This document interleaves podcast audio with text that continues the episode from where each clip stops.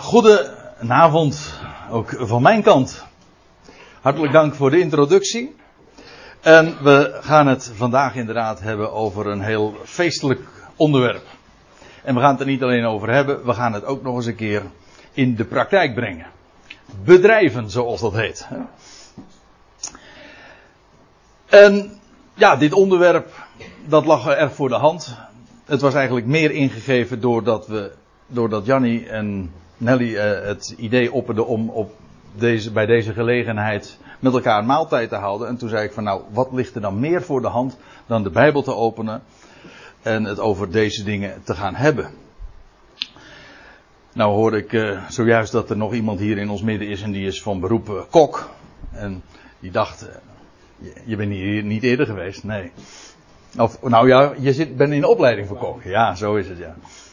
Ja, en dan te bedenken dat ik zelf een, een onbenul in de keuken ben. En ik ga nu een uur spreken over eten en drinken. Maar toch eh, is dat niet moeilijk. Namelijk vanuit het woord deze dingen te belichten. Uh, kijk, voor, uh, voor velen staat deze maand, juist de maand december, erg in het teken van eten en drinken. En eigenlijk hoort er nog eentje bij. En vrolijk zijn, ja. Dat is trouwens in de Bijbel ook vaak uh, het geval, die dingen. Als je de concordantie erop naslaat, dan wordt nog eens een keer gesproken over eten en drinken en vreugdebedrijven. Of en eten en drinken en vrolijk zijn. Nou heb ik de indruk dat het in de wereld soms uh, juist andersom is. Men eet en vooral men drinkt. Juist omdat men niet vrolijk is. Maar om het dan maar dat gebrek aan vrolijkheid te camoufleren en nou ja, door gemaakte vrolijkheid. Want kijk, eten en drinken zijn een uitbeelding. Het zijn niet alleen, laat ik, het, laat eerst dit zeggen. Het is natuurlijk sowieso een primaire levensbehoefte. Zonder eten, zonder drinken ben je, leef je niet lang en dan ga je dood. Dat is wat een mens nodig heeft. Om te, zowel te eten en vooral om te drinken.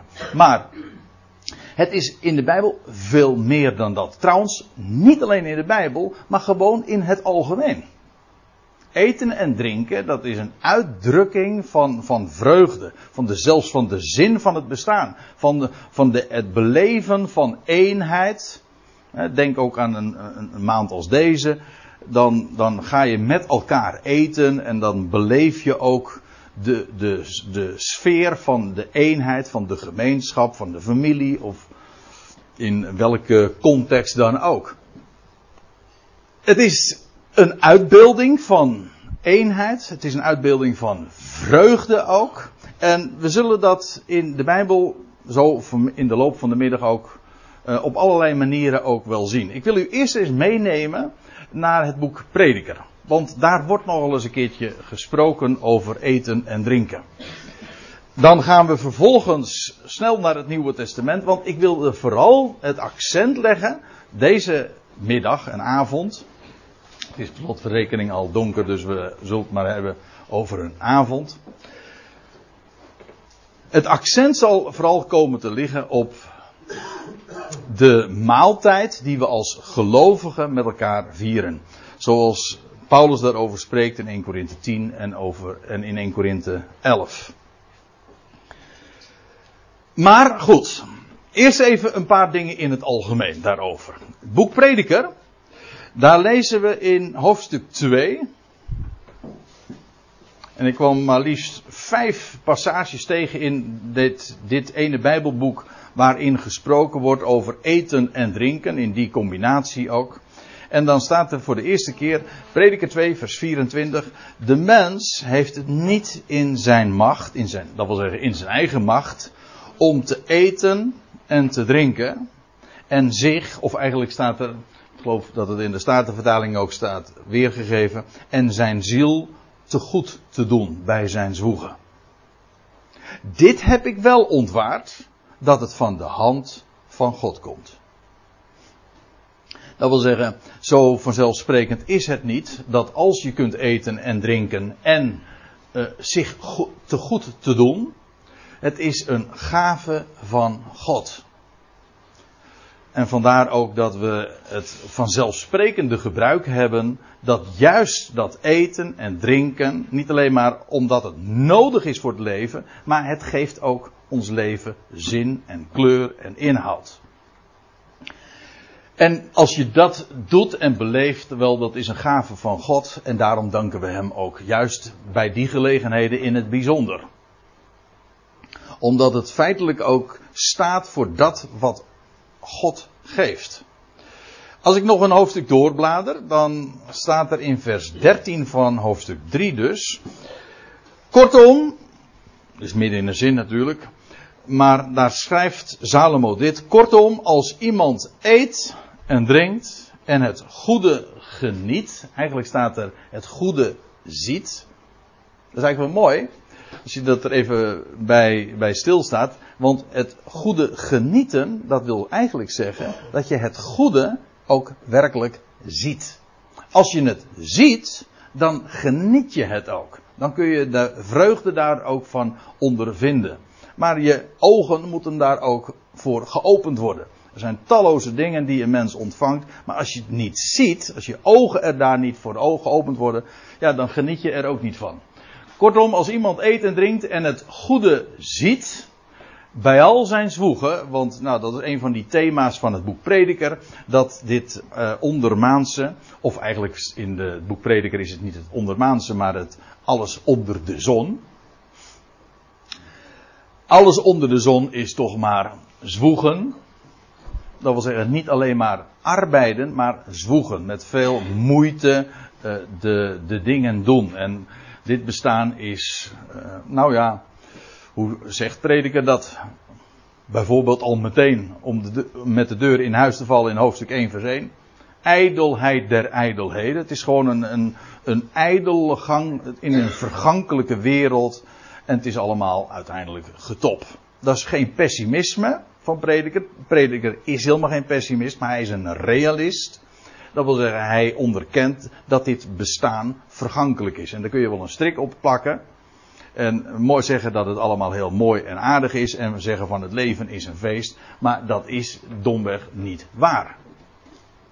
Nou ja, als je meer weet en de dingen kent boven de zon en waar de zon een uitbeelding van is, dan wordt het alsnog wel een feest. Maar dit bestaan aan zich is vergankelijk en ontluisterend en eindigt, als je het zo bekijkt, altijd slecht. Namelijk in de dood. Dat dit boek desalniettemin toch een, uh, een, een vrolijke of optimistische toon aanslaat, dat is juist omdat het verwijst naar God. Als de gever van dat alles, die ook zijn weg gaat. Ja, ik lees nu hier prediker 3 vers 13. Maar als je even doorbladert, nou, nou net dat vers niet gepro, uh, geprojecteerd. Dat wil zeggen, ik heb er geen dia van gemaakt. Maar laten we even verder lezen. Ik wil hem toch even genoemd hebben, als we het erover hebben. Ja, dan staat er in vers 13 dus dit. En vervolgens gaat, er, uh, gaat het verder in vers 14. Ik heb ingezien dat al wat God doet voor eeuwig is. Dat wil zeggen voor onbepaalde tijd. Olam, dat heeft te maken met de tijd waarvan je de begrenzing niet ziet. Dat ik heb ingezien dat al wat God doet voor eeuwig is, daaraan kan men niet toedoen, daaraan kan men niet afdoen, en God doet dat opdat men voor zijn aangezicht vrezen. Wat is, was er reeds lang. Wat zal zijn, is reeds lang geweest. En God zoekt weer op wat voorbij gegaan is. Kijk dus de God van de Bijbel. Die zijn werk doet. Waaraan niets aan toegedaan kan worden. En, maar ook niets aan afgedaan kan worden. Hij gaat, gaat zijn weg. Hij trekt zijn spoor.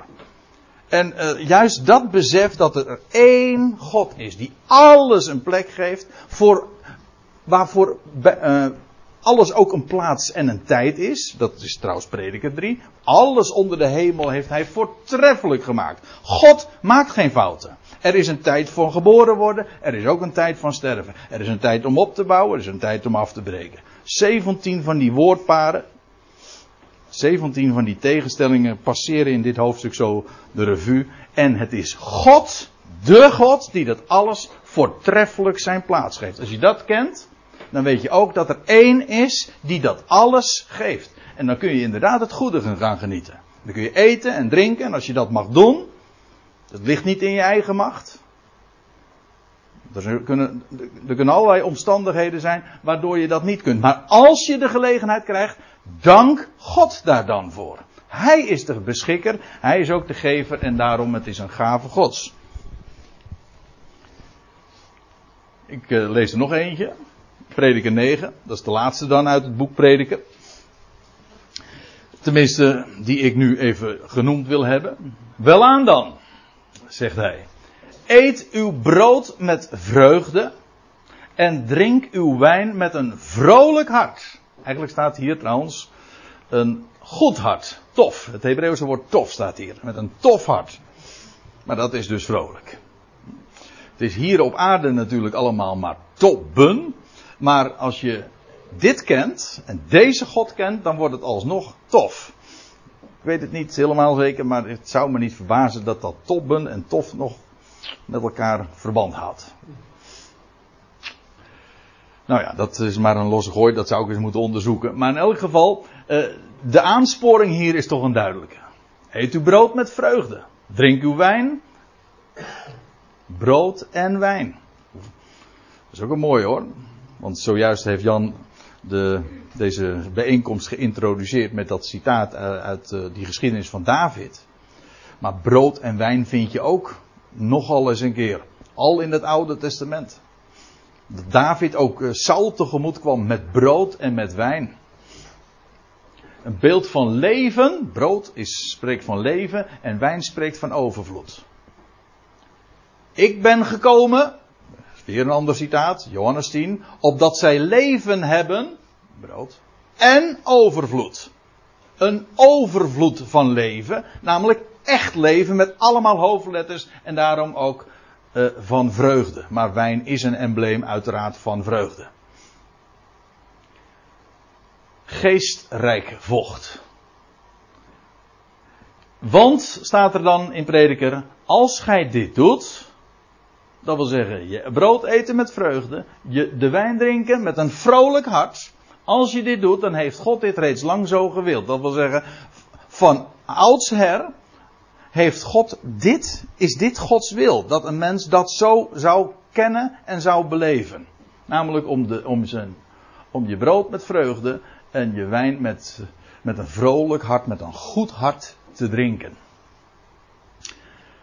Kijk, dat is de God die we kennen, die in het boek Prediker ook eh, duidelijk zo altijd uh, belicht wordt.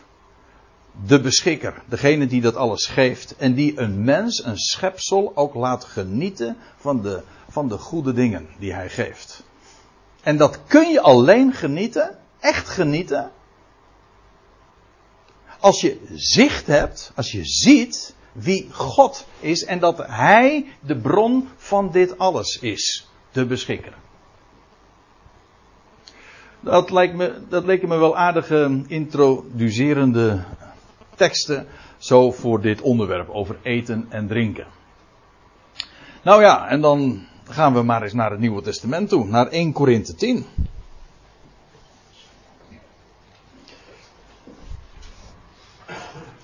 Ik zal u vertellen, je zou, een, je zou met gemak een heel Bijbelstudieseizoen kunnen houden over eten en drinken, over dit onderwerp.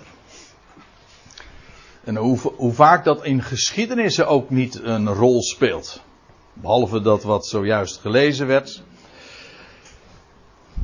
Nou, een hele mooie is ook die van, van Melchizedek. Kent u die? Die Abraham tegemoet kwam.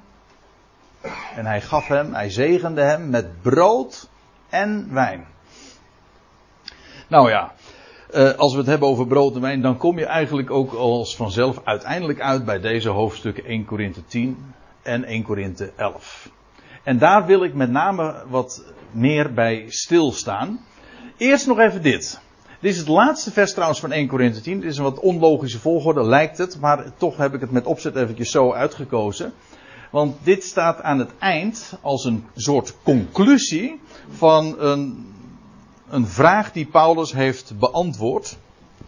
Dat ging namelijk over het eten van vlees dat aan de afgoden geofferd is. De vraag was daar gerezen in, in, in Korinthe, is dat eigenlijk wel iets wat een gelovige mag doen? Eten, het, eh, het vlees wat daar al eh, te koop was in de, in de vleeshal, dat was eerst geofferd aan de afgoden, aan demonen. Wel, sommige gelovigen stonden op het standpunt van dat aangezien wij alleen maar één God kennen, eten wij dus dat vlees niet. Want dat is gewijd aan afgoden. Op zich een heel logisch standpunt, maar Paulus noemt het wel in deze hoofdstukken zwak. De sterke gelovige, die gaat namelijk ervan uit dat de aarde is des Heren en haar volheid. Ik citeer eigenlijk zo uit dit, ditzelfde gedeelte. U moet het maar eens nalezen in de voorafgaande versen in 1 Korinthe 10. De aarde is des Heren en haar volheid. Kortom, alles is van Hem. En dus danken we Hem ook voor alles en in alles. En dat de wereld dan zegt van ja, maar dat is aan de afgoden gewijd. Daar hebben we helemaal niks mee te maken. Het is van Hem. En als andere mensen het aan andere goden toeschrijven, dan is dat voor ons volstrekt, voor ons, voor, als je sterk daarin staat, dan is dat uh, volstrekt niks zeggend. Alles is van hem. Er zijn zoveel dingen, heel veel symbolen ook die worden toegeschreven uh, uh, aan, aan andere krachten, machten, bewegingen, filosofieën. Wat dacht u van, ik weet destijds nog heel goed dat, uh, dat was toen in het begin jaren tachtig, had je de Er is Hoop actie, kent u? Nog van het Instituut van Evangelisatie en die hadden als embleem een regenboog. Ik had vroeger zo'n, op mijn lelijk eentje had ik uh, zo'n sticker met Er is Hoop, ja. Met die regenboog. Op een gegeven moment zag je die regenboog niet meer. Maar dan wel nog wel de tekst Er is Hoop, ja. Maar daarvan werd toen ook gezegd door sommige christenen van dat kun je niet doen, want dat, die, die regenboog is eigenlijk dat is het embleem van de New Age beweging en dat is occult. Maar dat is natuurlijk een omkering van, van zaken. Want wie jat nou van wie? Van wie is die regenboog nou? Dat is van hem. En dat zij er daarmee op de hol slaan, of dat zij daarmee weglopen, ja, dat is hun zaak. Alles is van hem. Ga daar nou van uit dan sta je stevig in de wereld. De aarde is van de Heer en haar volheid en dus danken we hem. En dan zegt Paulus van nou, als je dan uitgenodigd wordt bij een ongelovige en dan wordt dat voorgezet, eet dat gewoon. Zonder navraag te doen uit gewetensbezwaar. Doe niet moeilijk. Kijk, dat zijn de marges waar wij in wij leven. En hij zegt ook, alles is geoorloofd. Dat is de vrijheid waarin we staan. De vraag is nooit voor ons, mag dat nou wel of mag dat nou niet? Is dat geoorloofd of niet? Ik vind het altijd grappig dat de verreweg de meeste discussies onder christenen juist daarover gaan. Is het geoorloofd of is het niet geoorloofd? Nou, Paulus is er gauw klaar mee. Zegt alles is geoorloofd. Punt. Nou, nee, dat is niet waar. Wat ik nu zeg. Niet punt. Alles is geoorloofd. Dat doet hij niets aan af. Niet alles is nuttig. En dat is een zinvolle, dat is een zinvolle vraag. Of iets nuttig is. Kun je hem daarvoor danken? Bouwt het de ander op? Kijk, dat zijn zinvolle vragen. En met name dan dit. Is het tot heerlijkheid van hem? Als je die vraag stelt, dan worden een heleboel vragen komen ineens in een totaal ander licht. Of je nou eet of drinkt, gewoon, dat is toch het leven alles wat je doet, per slotverrekening, we zeggen niet voor niks ook, dat als je morgenochtend weer aan de slag gaat, hè, dan ga je werken, maar waarvoor werk je? Ja, voor je boterham zeggen we dan. Kortom, om te eten. Om in leven te blijven. En zeggen we dan ook nog met beleg erbij. Hè, voor de overvloed zal ik maar zeggen.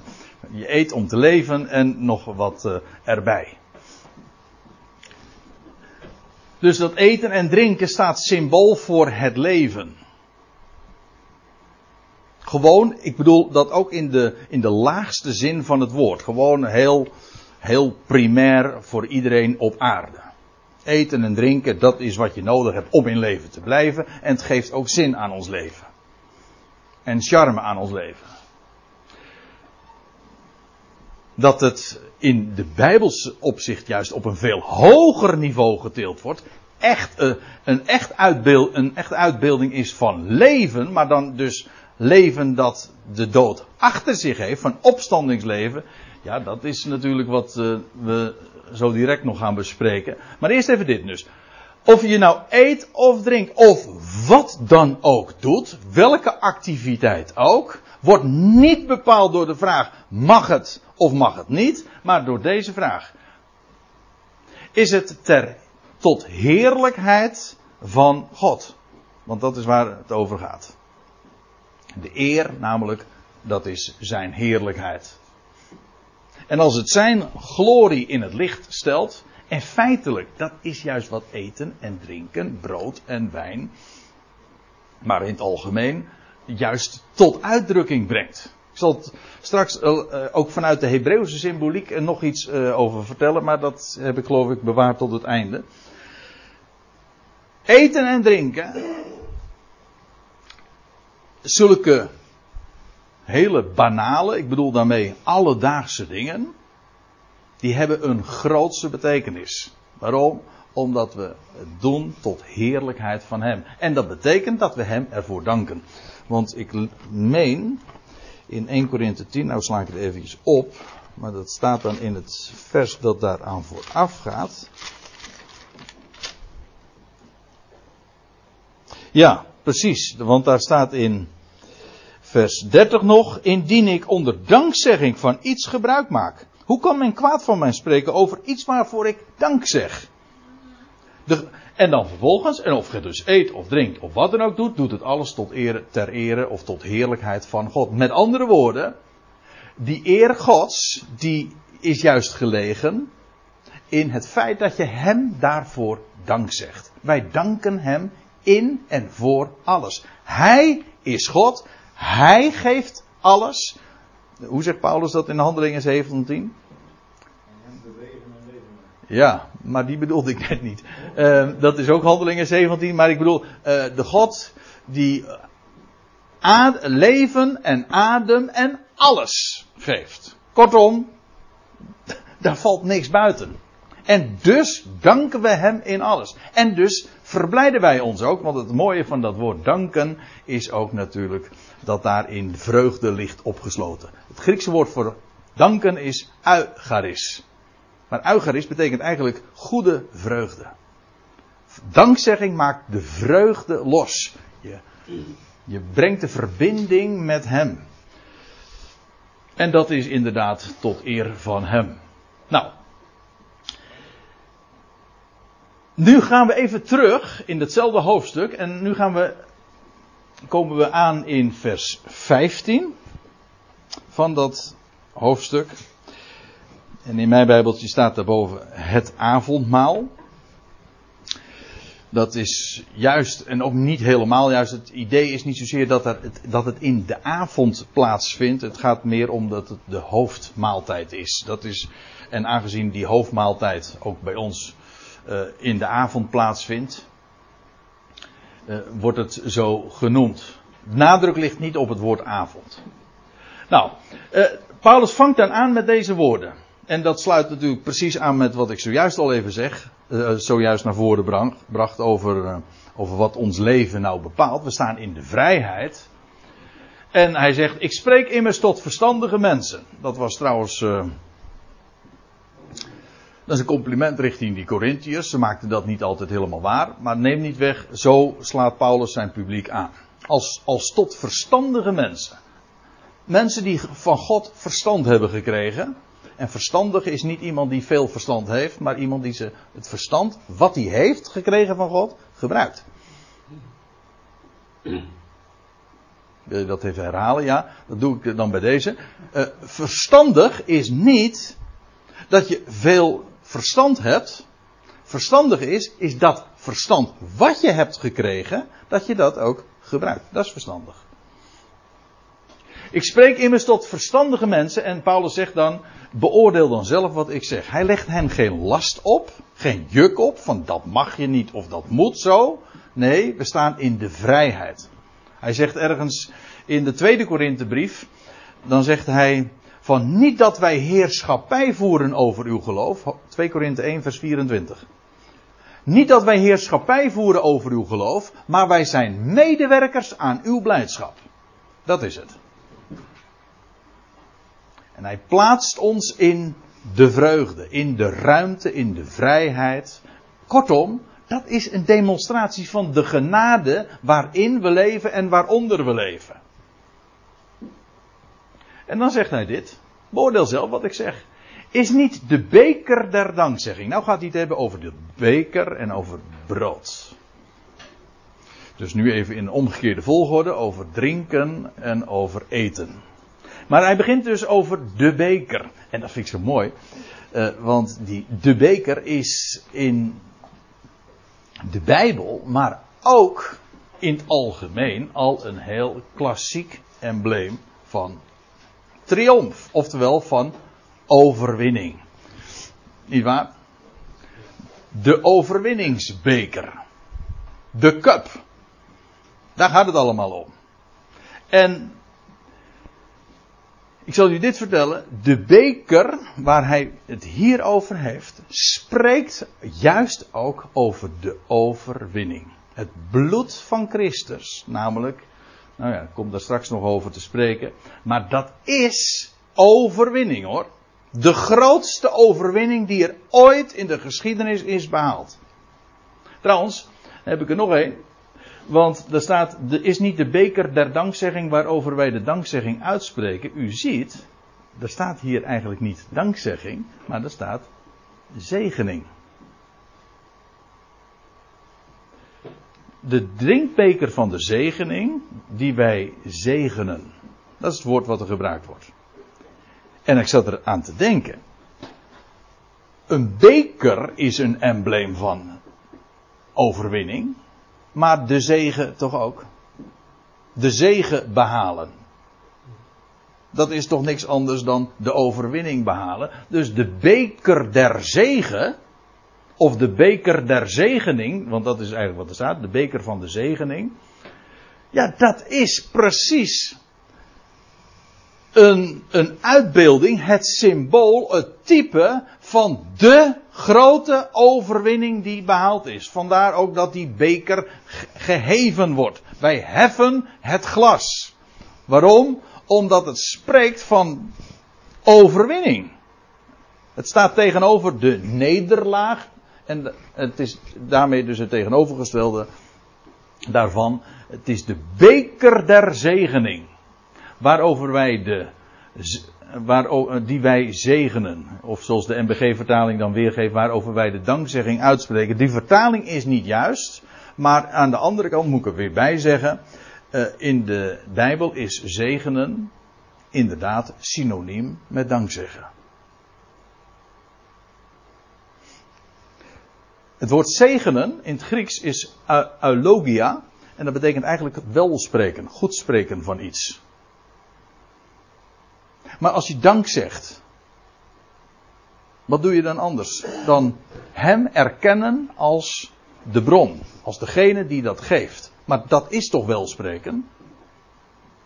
Je spreekt juist wel van de dingen, van eten en drinken en alles wat je krijgt, door hem daarvoor te danken. Dus eh, zegenen en danken is uiteindelijk synoniem. In de Bijbel worden dingen dankzeggend gezegend. Ik kan het ook echt bewijzen.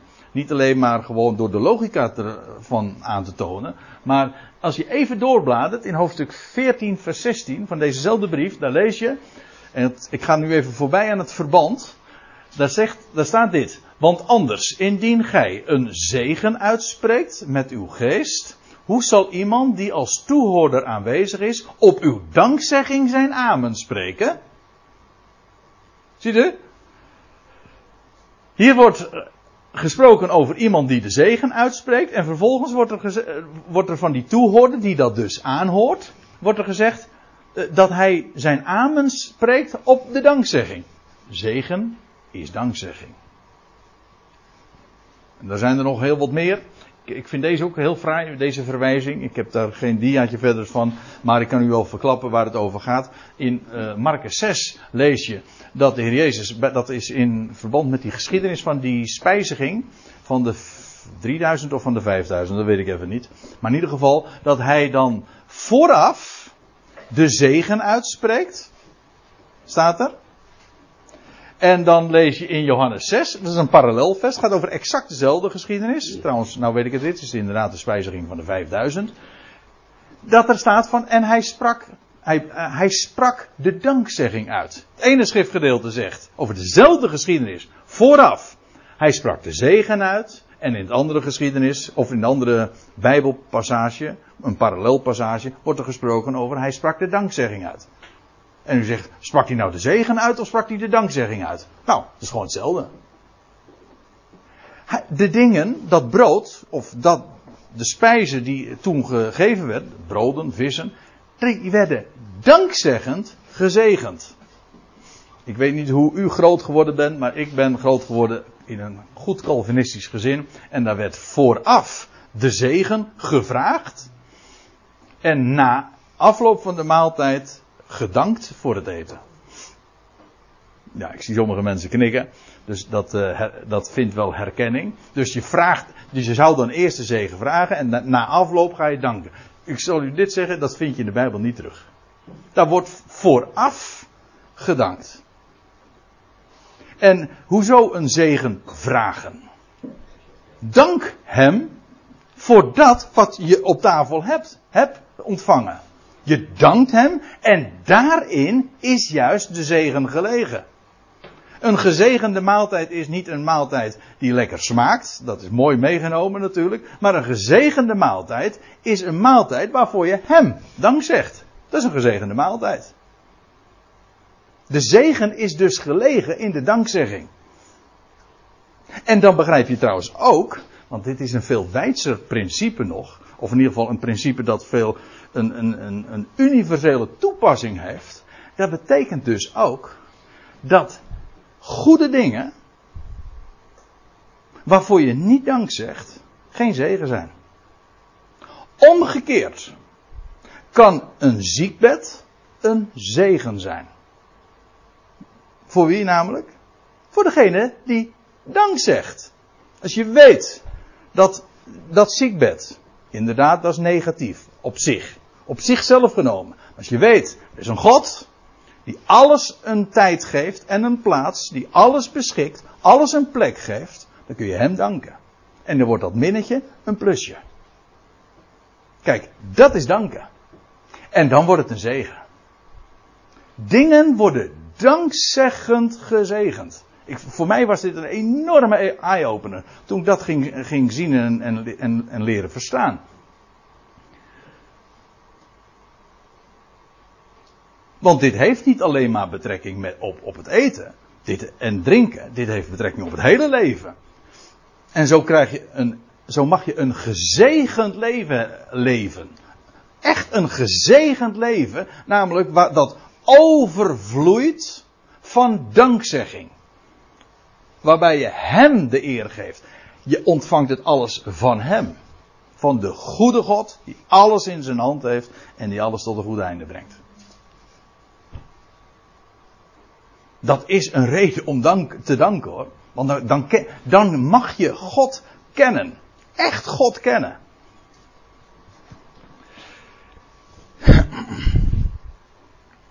Ik ga nog even verder.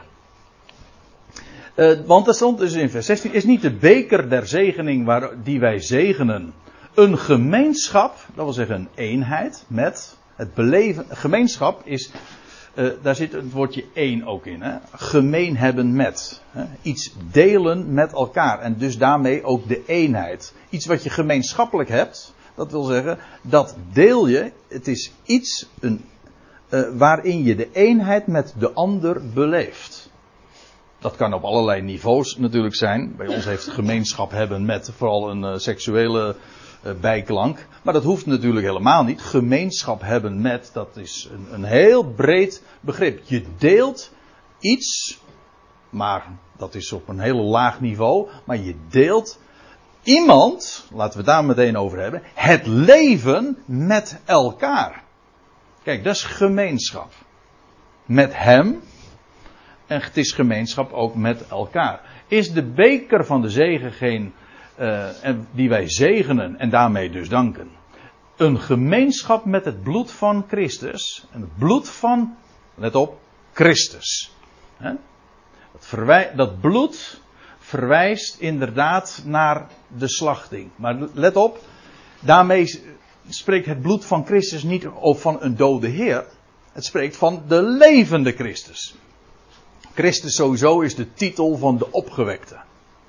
Het spreekt inderdaad van de geslachten, maar vergis u niet, als we het hebben over hij die geslacht is, dan praten we over, nou, zoals ik het hier ook formuleer in, in naar aanleiding van openbaring 5 vers 6, dat is het, het lam, staande als geslacht. Wij kennen hem, die geslacht is, maar inmiddels verrezen uit het graf. Kijk, dat is overwinning. Dat is overwinning. Dat is de beker der zegen. Wij kennen iemand die geslacht is. De grootste nederlaag. Toch? Hij, hij, hij heeft zich vernederd tot de dood. Ja, tot de dood van het kruis. Dat was zijn uiterste vernedering. Het was geen verhoging, zoals soms wel eens gezegd en gedacht wordt. Zijn, hij is niet verhoogd aan het kruis. Daar, aan het kruis werd hij vernederd. Maar zijn verhoging vond daarna plaats. En dat is waar de beker van spreekt. Van zijn overwinning. Hij is geslacht, jazeker. Maar hij is inmiddels het lam dat staat. Hij, dat wil zeggen, hoe kan dat? Nou, omdat hij opgestaan is. Een lam dat geslacht is, dat ligt. Dood. Maar wij kennen een lam staande als geslacht. Nog steeds herinnert zijn verschijning aan dat wat er ooit heeft gebeurd, heeft plaatsgevonden met hem. Maar het zijn geen wonden meer hoor, in zijn handen of in zijn voeten of in zijn zijde. Het zijn tekenen. Een heel groot verschil. En daar herinnert het wel aan, aan de prijs die hij ooit betaalde voor allen, jazeker, al die miljarden mensen. Hij betaalde de prijs, hij werd geslacht, maar inmiddels hij staat. En daar spreekt dat bloed van Christus van, van de beker der zegen. En daar hebben wij gemeenschap mee. Dat wil zeggen, als, die, als wij met elkaar eten, drinken, als gelovigen bij elkaar zijn en maaltijd houden. Nee, ik heb het niet over een ritueel hoor. Het grootste, een van de grootste misverstanden als u het mij vraagt om, op, dat, op, dat gebied. Laat ik, laat ik uh, duidelijk over zijn. Wij zijn niet het volk dat leeft onder het oude verbond aan wie God allemaal rituelen heeft gegeven. Wij staan in de ruimte, in de vrijheid. En alles is geestelijk. Dat wil zeggen, wij kennen geen zichtbare uh, dingen die wij moeten onderhouden. Wij vieren niet een rieten met een stukje brood of een één slokje wijn. Nee, wij houden maaltijd met elkaar. Wij vieren de maaltijd. En wij, ja, nou, zoals we dat straks ook gaan doen. En dat is, een, dat is een, met recht een zegen als je dat mag doen. en met elkaar maaltijd mag houden uit een, rond één tafel, bij wijze van spreken. Ik bedoel dat niet heel letterlijk over een, een, een, vlak met vier poten. Nee, ik bedoel gewoon dat je aan één tafel, zijn tafel, mag horen. Ja, mag toebehoren, maar ook mag horen aan dat wat hij te melden heeft, wat hij te delen heeft. En dan denken wij bij het brood en de wijn aan hem. Kijk, dat is maaltijd vieren. Wij vieren de maaltijd. Dat, is een, dat betekent dus dat het een feest is. Een feestmaaltijd. Ik bedoel daar helemaal niks negatiefs over welk gebruik dan ook te doen, want dat, daar gaat het mij niet om. Maar ik wil wel benadrukken ook dat het gaat om een feest en ook over, en niet over een rite, maar over een maaltijd. Dus ik zal dat straks ook nog laten zien. Eerst nog eventjes dit, uh, want hij gaat verder in uh, 1 Corinthië 10. Is niet het brood dat wij breken, even tussen, tussen twee haakjes, brood breken in de Bijbel, in het Nieuwe Testament in het bijzonder, is niet een uitdrukking die speciaal gaat over een ook weer over een rite of over een heilige handeling. Het is de aanduiding van een maaltijd. In het algemeen. Het brood werd, om het uit te delen, werd gebroken. Je leest bijvoorbeeld, uh, ja, ik kan er heel wat uh, voorbeelden toch wel van geven. Ik denk in ieder geval aan die geschiedenis van, uh, van dat Paulus op, het, op dat schip is. Ergens aan het eind van het boek Handelingen, Handelingen 27. En dat ze daar met, hoeveel was het ook alweer? 200, 76 man, hè? Uh, daar op dat schip waren. En dan lees je dat voordat dat schip dan uh, dreigt te breken. En, nou ja, en dan lees je nog dat ze uh, versterkt worden. dat Paulus hen aanraadt om wat te eten. En dan, dan, dan wordt het brood gebroken. En Paulus, in het bijzijn van al die mannen daar. Dat hele scheepsvolk, waren helemaal geen gelovigen of zo. Maar Paulus die dankt voor het brood dat dan gebroken wordt, zodat het vervolgens uitgedeeld wordt. Ja, dat was de staande uitdrukking in de Bijbel voor de maaltijd houden. Het brood breken. Ja, wij hebben daar misschien weer andere uitdrukkingen voor. Een vorkje prikken. Hm? Dat, dat heeft eigenlijk te maken meer met de wijze waarop iets uitgedeeld wordt of uh, hoe, hoe, je iets tot je neemt. Maar daar gaat het natuurlijk niet om. Het gaat erom, het is een uitbeelding of het is een uitdrukking die staat voor een maaltijd. Is niet het brood dat wij breken een gemeenschap, zoals die beker een gemeenschap is? Ik bedoel, als je, je drinkt uit één beker, of je drinkt met, uit de beker aan één tafel. Je viert met elkaar de maaltijd. En dus is het een gemeenschap. Wel, is dat niet een gemeenschap met het lichaam van Christus? Ik heb van Christus even onderstreept, omdat ik daarmee ook wil aangeven. Er staat niet een gemeenschap met het lichaam van Jezus. Echt niet. Het gaat hier niet om het lichaam van Jezus, dat ooit aan het kruis hing en stierf. Nee, het gaat niet om het lichaam van Jezus, het gaat om het lichaam van Christus. En wat bedoelen we met het lichaam van Christus? Nou, laten we gewoon doorlezen. Dan zien we meteen waar het over gaat. Omdat het één brood is, zelfs als, al, al is het gebroken, het is één brood. Dat wil zeggen, het beeldt één brood uit. En die breking is alleen maar om het te kunnen uitdelen. Maar de typologie is, het is één brood. Omdat het één brood is, zijn wij, hoeveel ook, één lichaam. Nou zie je meteen ook waar dat ene brood van spreekt, namelijk van het lichaam van Christus. Niet van dat lichaam dat stierf aan het kruis, maar dat lichaam dat wij samen als gelovigen mogen vormen. Wij zijn allen één, veel, hoeveel ook, één lichaam. Door één geest, dat is trouwens 1 Korinthe 12 vers 13. Wij zijn allen door één geest tot in één lichaam gedoopt. En als ik het heb over die doop, dan heb ik het ook niet over een ritueel. Er komt geen druppel water en geen mensenhand aan te pas. Als een mens overtuigd wordt door zijn woord, kortom gelovig wordt, dan word je, dan word je door zijn geest tot dat ene lichaam gesmeed, gedoopt, één gemaakt, ondergedompeld, ingedompeld, of in ieder geval één gemaakt. En dan hoor je bij dat ene lichaam. En als je met elkaar het brood deelt, maaltijd viert, dan beleef je dus de eenheid. Het is één brood en het spreekt van dat ene lichaam van Christus. Van Christus. Want, ja, het lichaam van Christus, dat is dus de Ecclesia. En denk er nog iets, uh, daar moet ik er nog iets bij zeggen. Het is één, hè? Het is niet, laat ik niet aan het scherm gaan zitten, want dan gaat het zo vreemd dansen. Uh, het is één brood. Dat lichaam is niet gebroken. Ja, ik weet waar uh, dat aan ontleend is. Daar komen we straks nog even over te spreken. Maar ik zal u vertellen, dat klopt niet. Het is niet waar. Dat lichaam is niet gebroken. Het is juist één.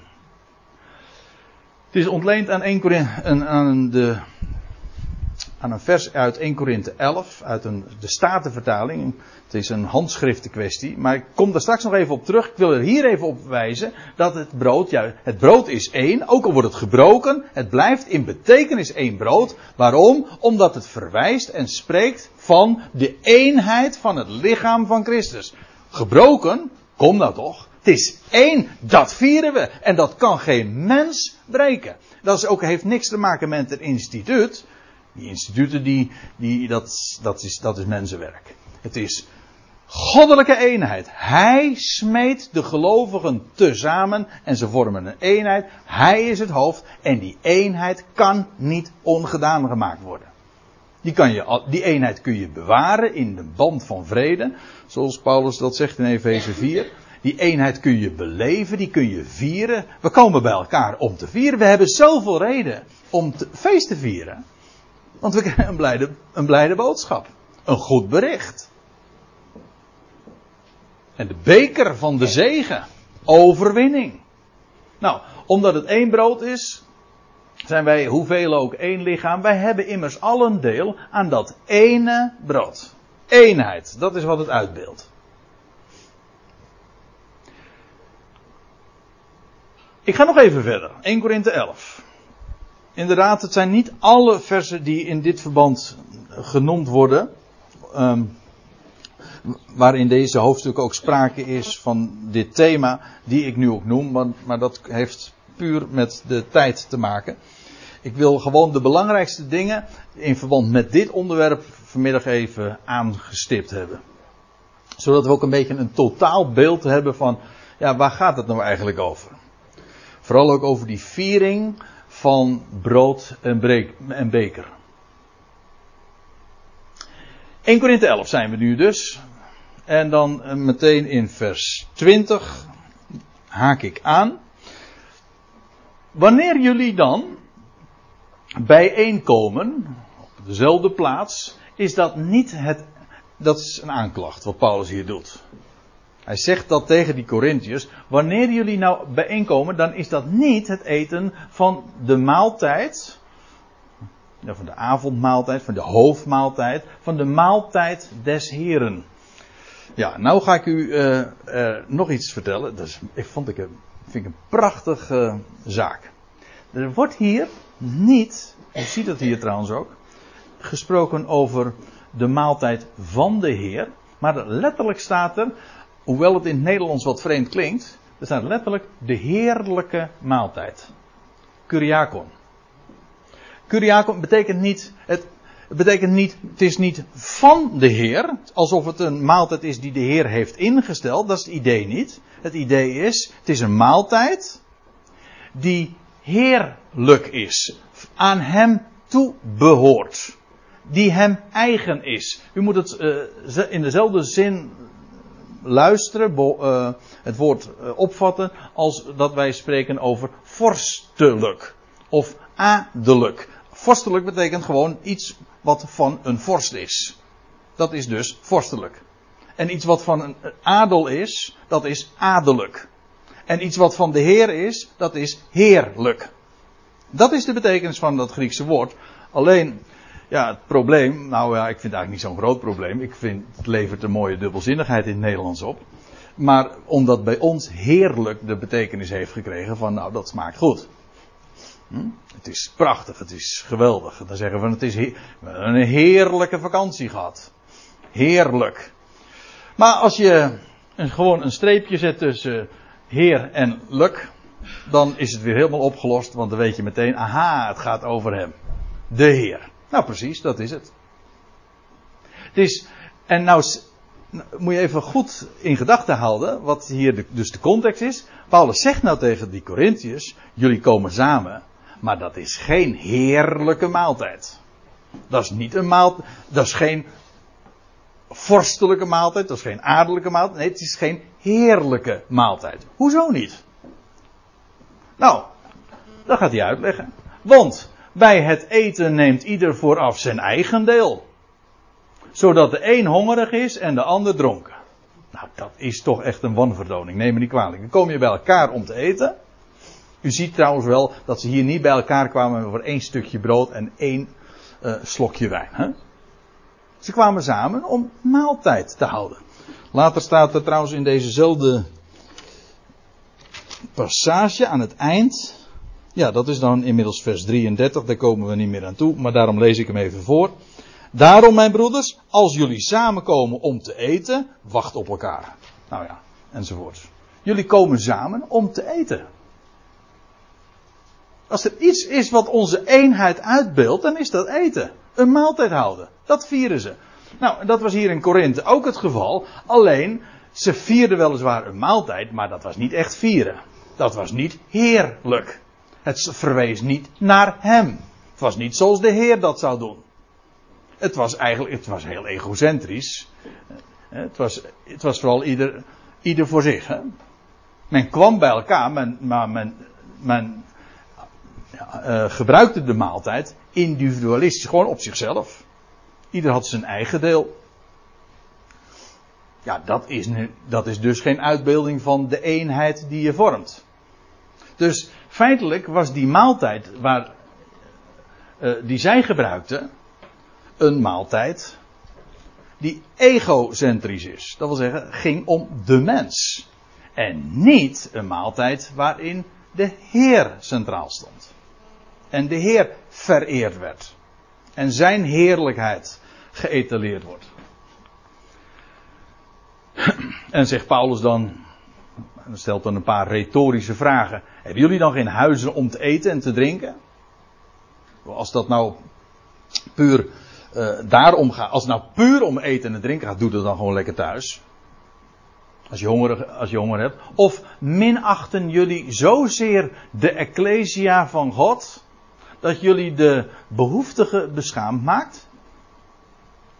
Dat jullie te schande maken degene die niet hebben. Nou, dat is inderdaad een, een karikatuur, een, een minachting. De eenheid.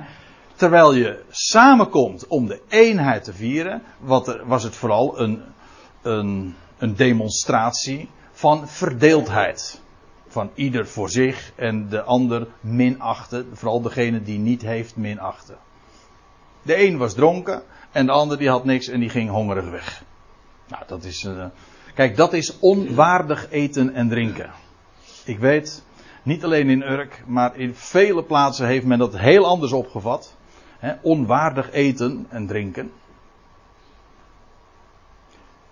Ik ben er ook zelf zo mee groot geworden, maar dat was altijd.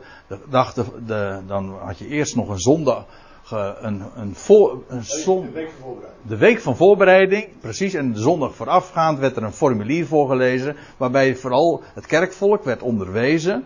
En wordt onderwezen om niet onwaardig aan te gaan. En daar, daar, bedoel, wordt niet mee bedoeld van dat ze zich daar aan die tafel zouden gaan bedrinken. Of, nee, je moest goed die week onderzoeken in jezelf of je wel waardig was. Of je goed genoeg was daarvoor. En u begrijpt dat als je dat goed doet, dan, is dat, uh, dan, dan haal je het wel uit je hoofd om daar überhaupt aan te gaan als, je, als jij moet gaan onderzoeken of ik waardig ben, gewoon op basis van mijn eigen belevenissen, op basis van wat ik gedaan heb, ja, dan zinkt de moed in, je schoen, in, in de schoenen. Maar daar heeft het niets mee te maken. Dat waardig, onwaardig eten en drinken, dat heeft hiermee te maken. Met het feit dat de een hongerig was en de andere zich bedronk en bezat. Dat is onwaardig. Dat is niet het vieren van een heerlijke maaltijd. Nou, zegt Paulus, wat zal ik tot u zeggen? Zal ik u prijzen op dit punt? Op dit punt prijs ik u niet. Ja. Punt, ja. Uh, want zelf heb ik, nou, nou wordt hij uh, ook nog even mooi en interessant, want daar staat in vers 23, want zelf heb ik van de Here ontvangen. Als u een MBG-vertaling hebt, dan staat dit erbij bij overlevering. En ik heb er een vette rode streep doorgezet. Waarom? Omdat het er domweg niet staat. En het geeft precies het tegendeel weer van wat, wat Paulus echt uitdrukt. Er staat, ik heb van de Heer ontvangen. Ja, als je daarvan maakt, ik heb, van de, ik heb bij, uh, van, bij overlevering ontvangen, dan heb je dus niet direct van de Heer ontvangen. Dat is nu juist wat hij zegt. Ik heb van de Heer ontvangen. Het is niet een mens die het mij verteld heeft. De Heer heeft mij dit bekendgemaakt. En als u goed geluisterd hebt naar wat Paul, niet naar wat ik, maar wat Paulus hier inmiddels over had verteld in 1 Korinthe 10, dan begrijp je eigenlijk nu al waarom dat zo is. Paulus zegt dingen over dat brood, bijvoorbeeld, die hij niet kon hebben bij overlevering. Want je zou natuurlijk kunnen verdedigen, ja, Paulus was niet aanwezig ooit bij, in die maaltijd die de Heer hield in de, de nacht dat hij uh, werd overgeleverd.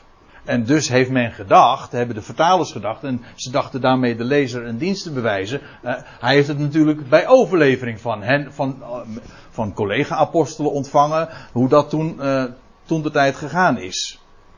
Nee, Paulus had zelf van de Heer bij openbaring ontvangen. Waar dat brood een uitbeelding van is.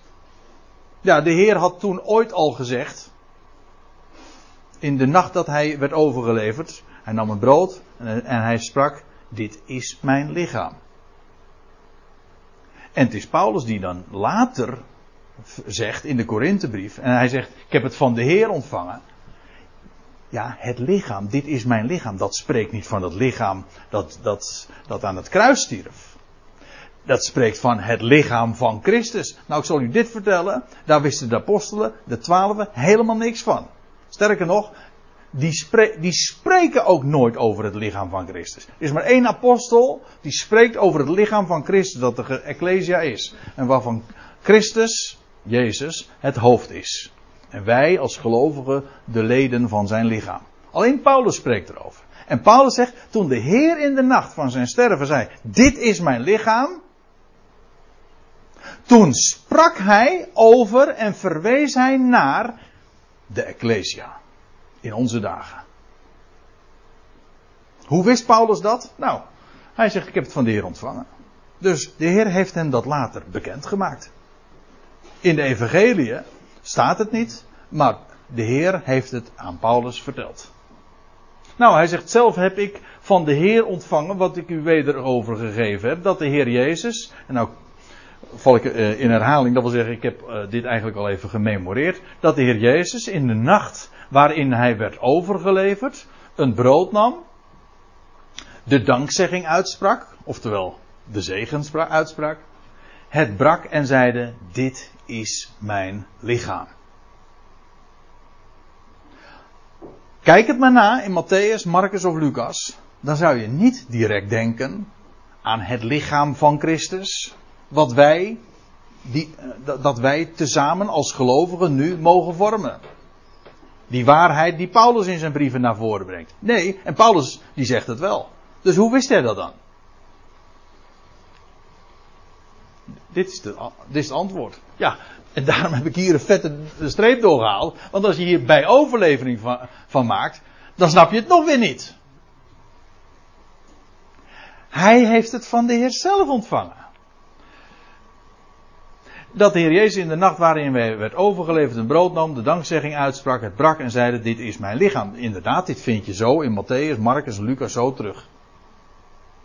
Maar dat het deze betekenis heeft die Paulus eraan geeft, dat vind je daar niet. Dit is mijn lichaam voor u. Dat wil zeggen. Ja, en nou kom ik uh, tevens nog even op dat andere punt. Want als u namelijk in de Statenvertaling leest. Dit is, dan staat hier. Uh, dit is mijn lichaam voor u verbroken. Dat voor u verbroken wordt.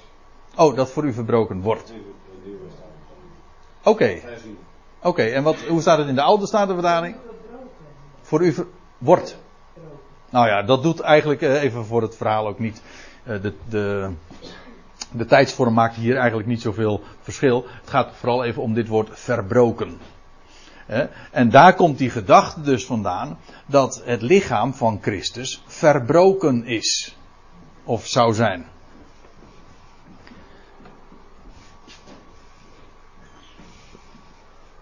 Maar dat kan niet het geval zijn. A. We zagen zojuist dat lichaam is één. Wij, wij zijn allen één lichaam. Hij heeft ons tot één lichaam gedoopt.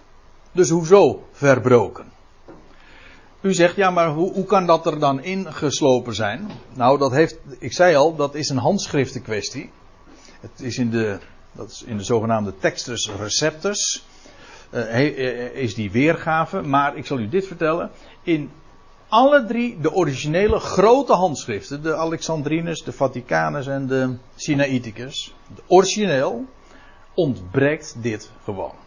Alle drie de getuigen, de tekstgetuigen, zeggen: dit staat er niet.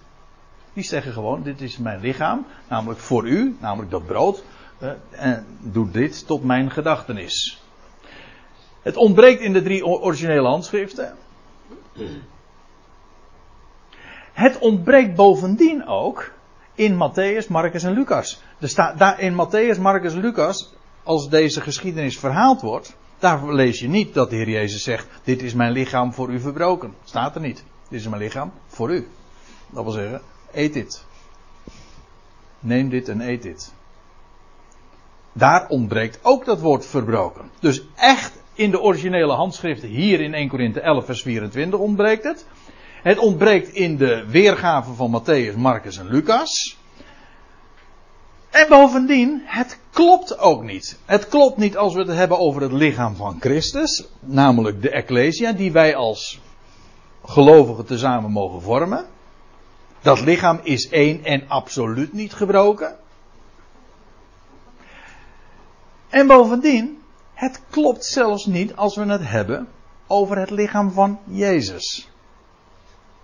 Zelfs in dat opzicht klopt het niet, want dan lees je heel uitdrukkelijk, en ik heb hier de verwijzing erbij gegeven, Johannes 19, daar wordt dat zelfs omstandig uh, uiteengezet en, en, en zelfs met referenties uit de, de Tenach, uit de Hebreeuwse Bijbel aangetoond, dat Jezus toen hij aan het kruis hing, toen werden die medegekruisigden, werden de benen gebroken, weet u wel?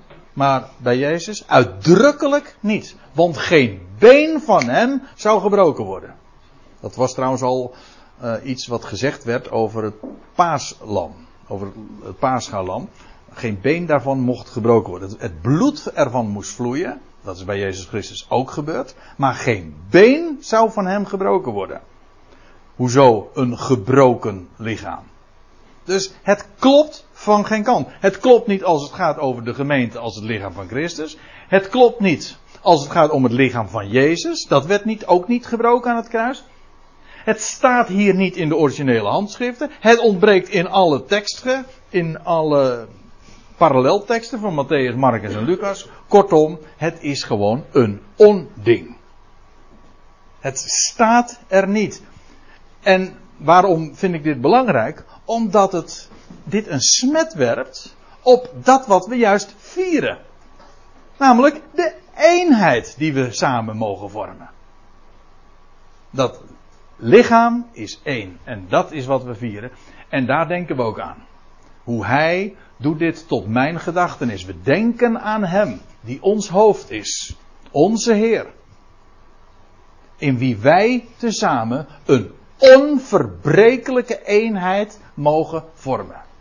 Die eenheid hebben we niet gemaakt en die eenheid kunnen we ook niet verbreken. God zij geprezen. Nou, ik lees nog even verder. 1 Korinthe 11, vers 25 dan. Evenzo ook de beker nadat de maaltijd afgelopen was. En hij zeide, deze beker is het nieuwe verbond in mijn bloed.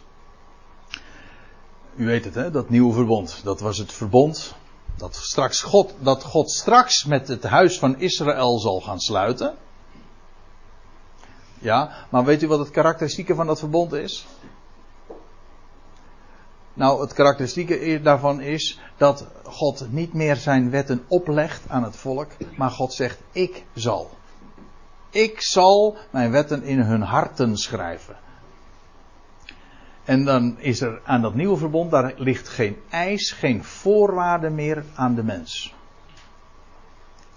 God zelf vervult zijn belofte. Dat nieuwe verbond is daarom ook onverbrekelijk. God zegt, ik doe het. zeven keer in, in Jeremia 31 klinkt er, ik zal, ik zal, ik zal. In tegenstelling tot altijd van jullie moeten. Dat was het oude verbond. Nou ja, die beker beeldt dat ook uit. Het verbond wordt gesloten met Israël, maar wij plukken daar nu al de vruchten van. Ja.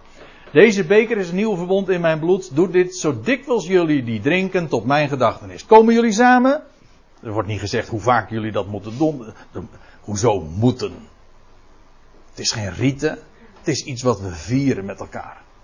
Het is een feest. En zo vaak als we bij elkaar komen. En ik zou zeggen, hoe vaker je dat feest met elkaar kan vieren, hoe beter het is. Waar? Voor de blijmoedig is het elke dag feest, toch? Je leest trouwens van, de, van die mensen in Handelingen 2 ook dat ze de maaltijden gezamenlijk dagelijks gebruikten. Dus het, bra, het brood dagelijks ook braken. En zo ook inderdaad die eenheid beleefden. Oké, dat was een wat andere setting. Maar niettemin de, dezelfde gedachte. Want zo dikwijls jullie dit brood eten en de beker drinken, gezamenlijk maaltijd houden, verkondigen jullie de dood des Heren. Totdat hij komt. De dood des Heren. Ja, dus waar leg je de klemtoon? De dood des Heren of verkondigen de dood des Heren?